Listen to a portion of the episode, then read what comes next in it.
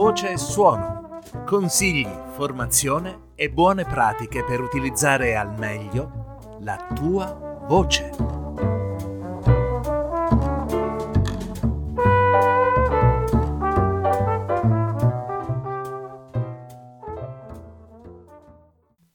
Ciao a tutti, sono Angelo Callipo ed eccoci ad un nuovo appuntamento con il mio canale La Voce e Suono. Oggi ci occupiamo di una domanda che mi viene fatta molto spesso, sia da coloro che seguono i miei corsi sulla voce, sia da quelli che seguono i miei laboratori teatrali o quelli con cui parlo a proposito della voce. La mia voce non mi piace. Mi chiedono perché mai la mia voce non mi piace, o meglio, quando io ascolto la mia voce attraverso una registrazione, sia pure un semplice messaggio vocale mandato con il telefonino attraverso WhatsApp, io non riconosco la mia voce e soprattutto non mi piace.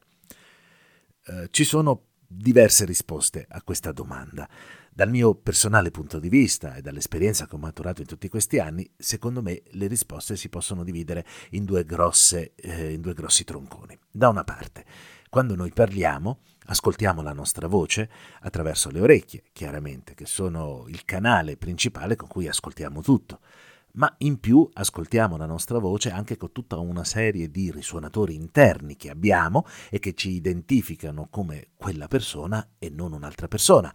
La nostra voce non è un segreto, non è un mistero, viene dalla parte più interna che abbiamo, è messa in moto attraverso la laringe, le corde vocali, ma in realtà trova la sua sede di partenza proprio dalle nostre identità più profonde.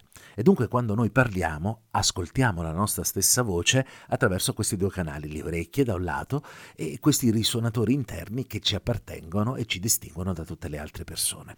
Quando invece ascoltiamo la nostra stessa voce attraverso una semplice registrazione, ecco, allora in quel momento la ascoltiamo solo ed esclusivamente con uno dei due canali, cioè con le orecchie, esattamente con quel canale che serve a tutti per ascoltare rumori, voci e tutto il resto.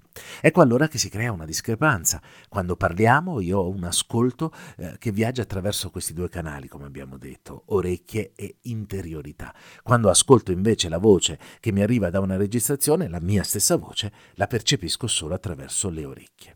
C'è un altro elemento ancora che secondo me è importante da sottolineare, un elemento se volete più tecnico. Quando io registro la mia voce, ripeto, anche solo un semplice WhatsApp mandato attraverso il telefonino, quando registro questa voce io necessariamente sento lo scopo per cui sto registrando la mia voce, sento qual è l'indirizzo e spesso devo usare anche un mezzo, appunto il telefonino o un microfono come me in questo caso, e allora la mia voce non riesce a governare, non riesce a tenere sotto controllo questo aspetto, che è l'aspetto della finalità per cui registro una cosa, ma anche del mezzo tecnico, fosse anche il più basico, come dire, che sto utilizzando in quel momento.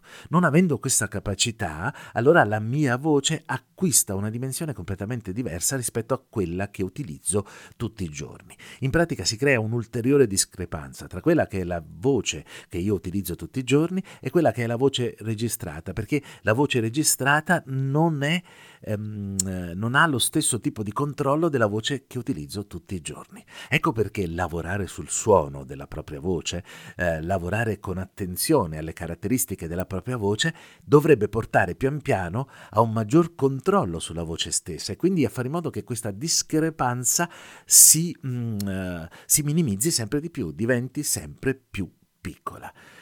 Più avremo sotto controllo la nostra voce, più la sapremo controllare, più sapremo far fare alla nostra voce, ai suoni della nostra voce quello che vogliamo, più questa differenza si ridurrà e non avremo più una grande meraviglia nel sentire la nostra voce attraverso una registrazione. Ecco, spero di aver detto tutto quello che poteva essere interessante rispetto a una domanda di questo genere che mi viene posta spesso. Invito anche voi che mi state ascoltando a pormi domande alle quali potremo dare risposta attraverso le puntate successive di questo podcast, al solito indirizzo angelocallipo@gmail.com, oppure scrivetele in un post sulla mia pagina Facebook, che vi invito a cercare, La Voce e Suono, oppure nel canale Telegram avente lo stesso titolo, La Voce e Suono, e prossimamente anche sul sito che porterà sempre la stessa intitolazione, cioè La Voce e Suono. Nello stesso tempo vi invito ad ascoltare anche l'altro canale podcast, che è quello del Der Gondelfahrer, il gondoliere, il traghettatore di parole, sul quale vanno in onda puntate di podcast letterari. Ciao e alla prossima!